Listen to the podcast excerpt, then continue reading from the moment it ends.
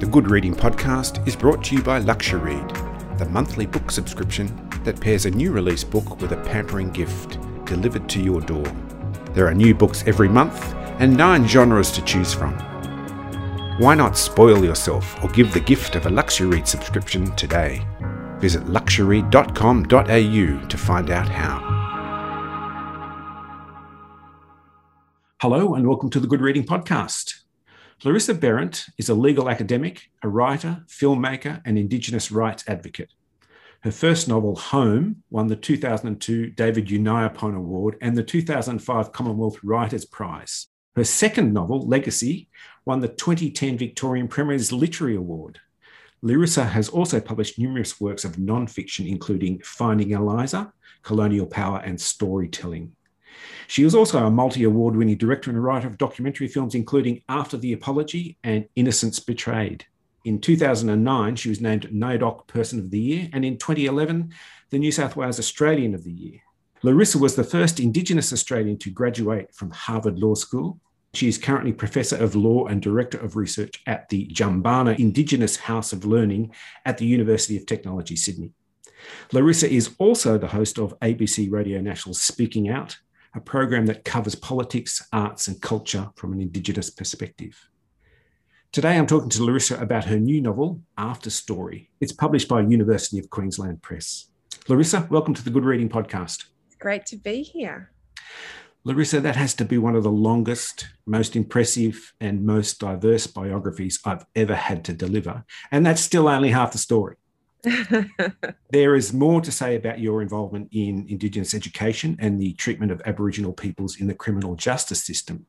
So, my first question is what does writing fiction bring to your already incredibly productive life? Well, actually, I love writing. And even if I wasn't being published, it would be something that I did. I find it therapeutic. Um, I love it as a craft. Um, so it gives me a great deal of pleasure to do it.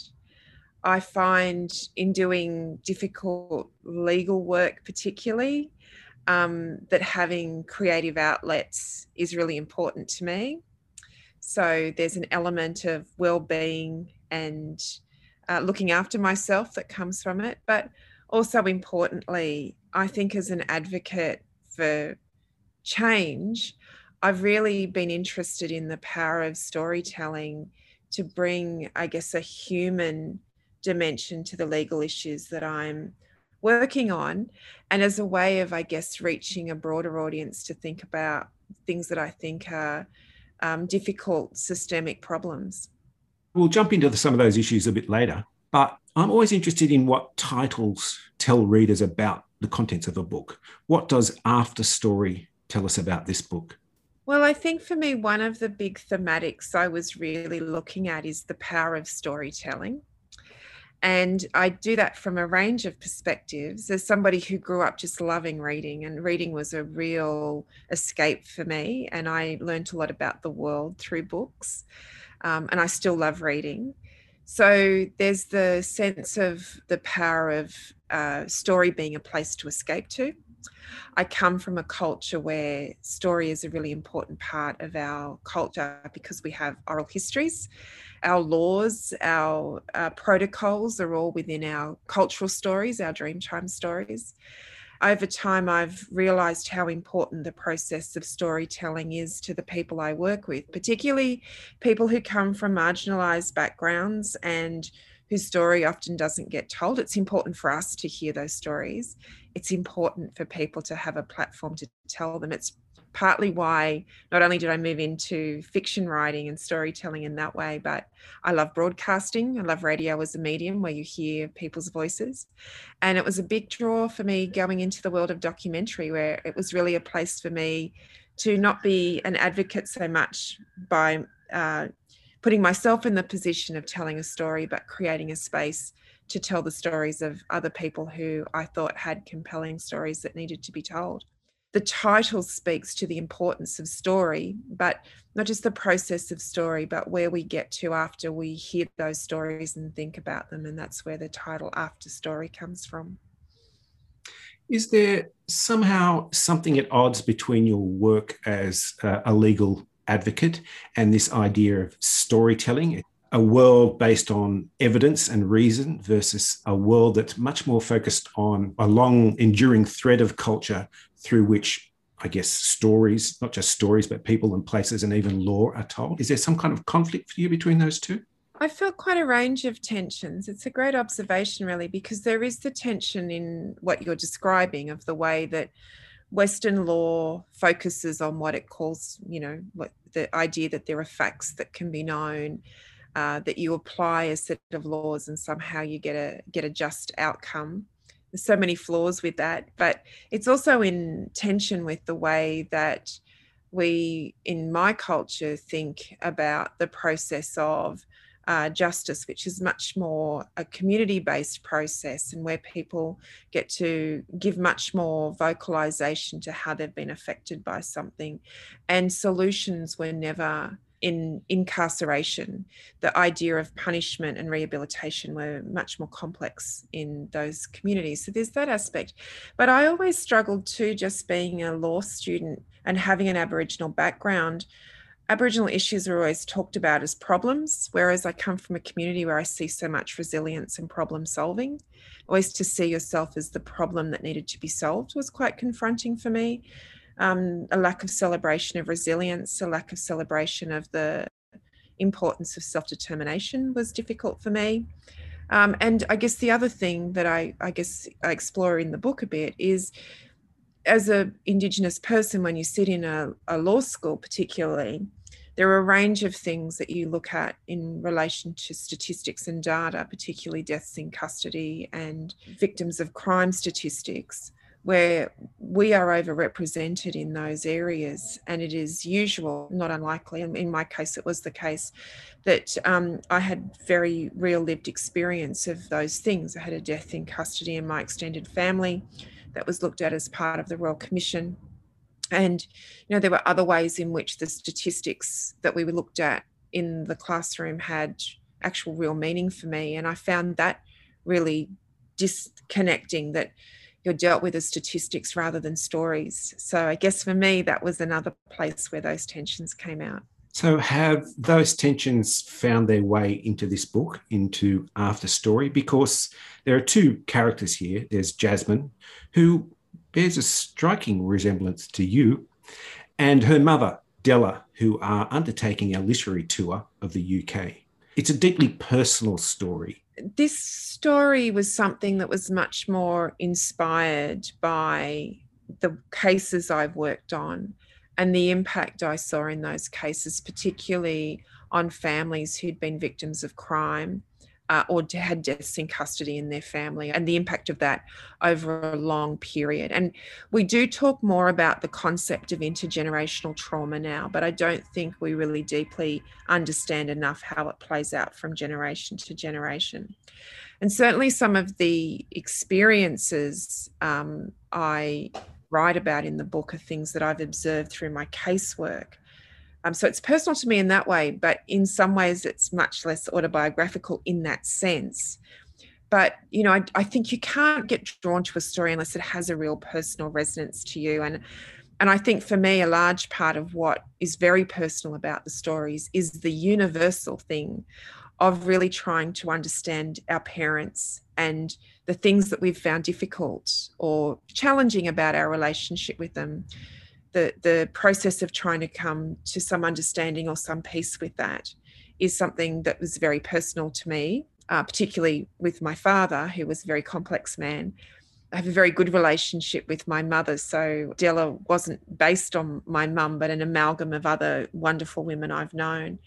Um, but the other thing that was very personal to me was as somebody who'd come from a strong Aboriginal community and family, my father being very strong in our culture, but choosing a path through a profession and becoming um, successful as a lawyer and as an academic, realizing that I had adopted a system that wasn't making space for my cultural heritage and having to really rethink my process that not to become successful in a Western sense. And that process of coming back to think about and rethinking about how I approached my work and um, the way that I lived um, by reconnecting to that culture and appreciating things that I'd probably taken for granted, which I think is a thematic in the book, particularly for the character of Jasmine, who you rightly identify as being much more closely related to my own experience, was something that was very personal to me too. Jasmine is faced with a dilemma. She's trying to reconnect with her mother in a situation that's very foreign to Della, her mother, and she's trying to work out her place both of those characters are trying to work out their place. Jasmine's trying to work out her relation to, to her mother, and Della's trying to work out, I suppose, where she fits into the world. I think at the core of it is the the almost primitive need we have to be loved by our parents and to and, and the primitive love a parent has for a child. And I guess for Jasmine, part of her her journey really through the novel is that she comes from a place where she feels her mother doesn't understand her or connect with her. And through the circumstances that arise where she has the opportunity to take somebody on this tour with her, she chooses her mother in uh, circumstances where she's going through the grief of the death of her father. So, really, the impetus to want to reconnect with her other parent becomes rawer for her, more urgent she she sees the tour which goes to all the places that were the sites of the books that Jasmine loves. So we're talking here about people like Jane Austen and Jane Bron- Austen, Bronte, Bronte sisters, sisters um, Hardy, Hardy, Dickens. Charles Dickens, yes. Look at us na- naming them at the same time um, and which were all the books that I loved. And I, I did feel that when I eventually visited those places, particularly places like Bath that Jane Austen writes about so vividly, you can almost see it. You know, I do appreciate that when you say that, that really did ring true to me that these were places that would have been very familiar to Jasmine in that way. But she takes her mother there because I guess she's desperate in a way to show her mother who she is in the hope that her mother will see her for who she is and and connect to her as somebody who's educated and moved away from the small town. And Della's never been to university. She sees the world very differently much more practically um, much more um, emotionally. Uh, Jasmine thinks much more viscerally um, much more intellectually she sort of i think has a desire that if if she can bring her mother more into her world her mother will understand her more. And of course i think one of the things that she starts to realize is that she's really trying to get the people around her to live up to her own standards and it's a challenge that she has to meet in terms of then trying to reconnect with her mother. Della's interest in coming along is partly uh, because going through the same grief of losing the man that she's been in love with, who is Jasmine's father, um, she has her own grief and has also felt disconnected to this daughter who's a mystery to her, so different.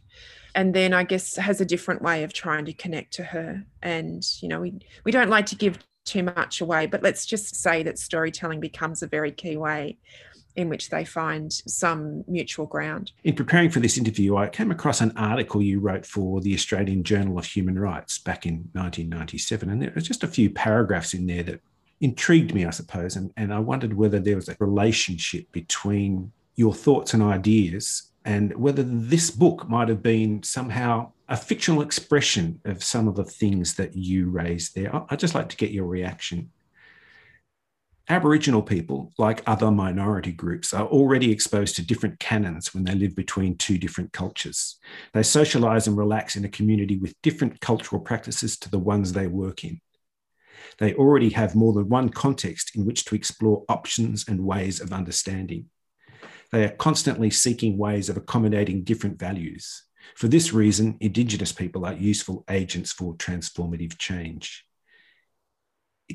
just made me think about Jasmine.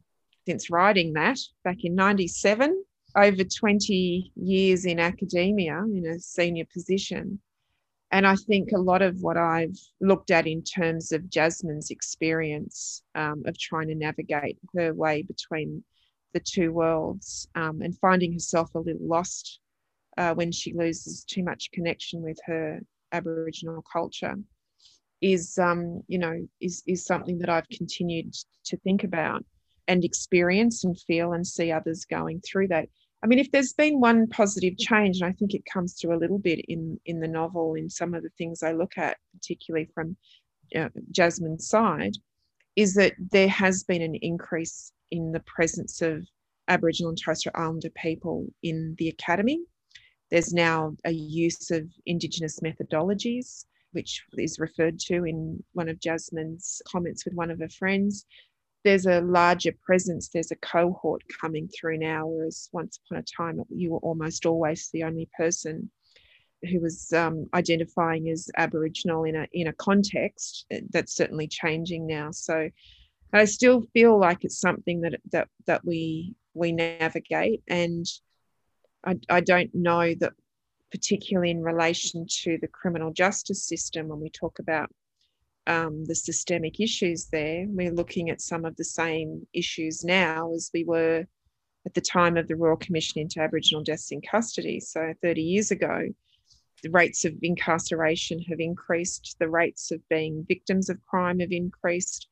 So there's still a sense that there is there's some really unsettled areas, despite the fact that I think the positives are uh, that there is a greater presence within institutions, a greater interest in institutions thinking about these issues.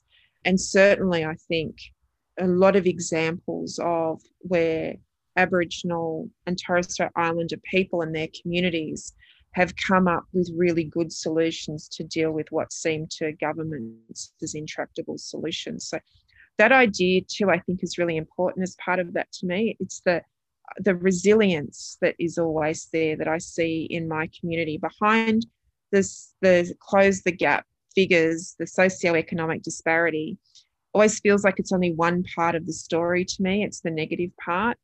And the positive strengths based part is these amazing, amazing people, these great storytellers, these generous hearts, these great minds, these practical people, um, the resilience, particularly of women in the Aboriginal community who hold families together, hold communities together.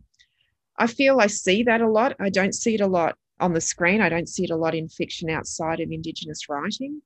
Um, I certainly don't see it on the television. And for me, it just feels like that's something also that needs to be celebrated. A character like Auntie Elaine, who's you know matriarch of the community and a really significant figure in both Della and Jasmine's lives, um, is based on on very an amalgam of very real women for me, um, and represents something really important.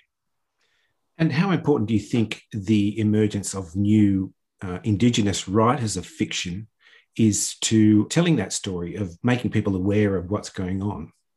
Oh, I, I, I think it's such an exciting time for Indigenous writing. And it was so much my experience, which I, you know, obviously reflect in the novel, of writing, of growing up and really not being exposed at the time I went through my schooling to any Indigenous writing.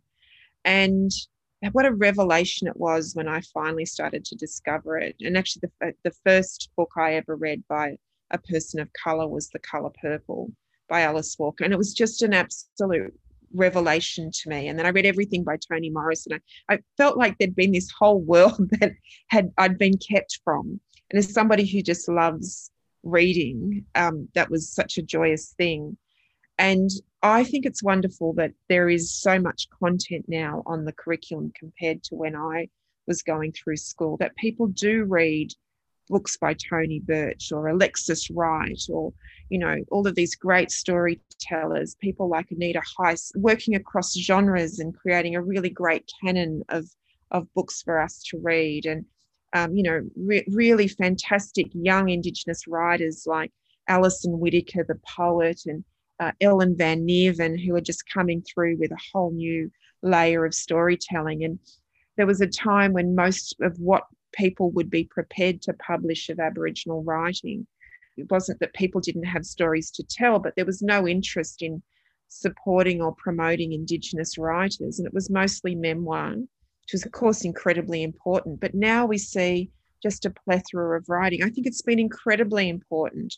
Um, I did a, a book called Indigenous Australia for Dummies, and just this last year, I did a, a, an update after 10 years.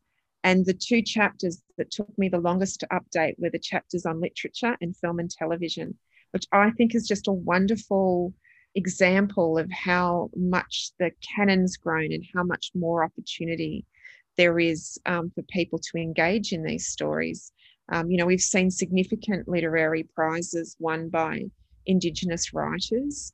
And I think we're getting to the stage where, you know, people really are seeing Indigenous stories as a central part of Australian storytelling. We're not on the fringes, we're not, we're not a minority, we're not an us and them. This is actually central Australian storytelling has to include Indigenous story and, and a greater recognition that those stories need to, to come from First Nations voices. I think it's a very exciting time for writers and for readers. Your enthusiasm for literature is uh, infectious, and it just reminds me that there's so much more to look forward to.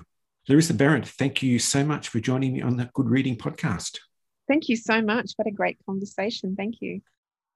I've been talking to Larissa Behrendt about her new novel, After Story. It's published by the University of Queensland Press and is available at goodreadingmagazine.com.au. My name is Greg Dobbs, and thanks for listening. This Good Reading podcast was brought to you by LuxuryRead. Why not spoil yourself or give the gift of a LuxuryRead subscription today? Visit luxury.com.au to find out how.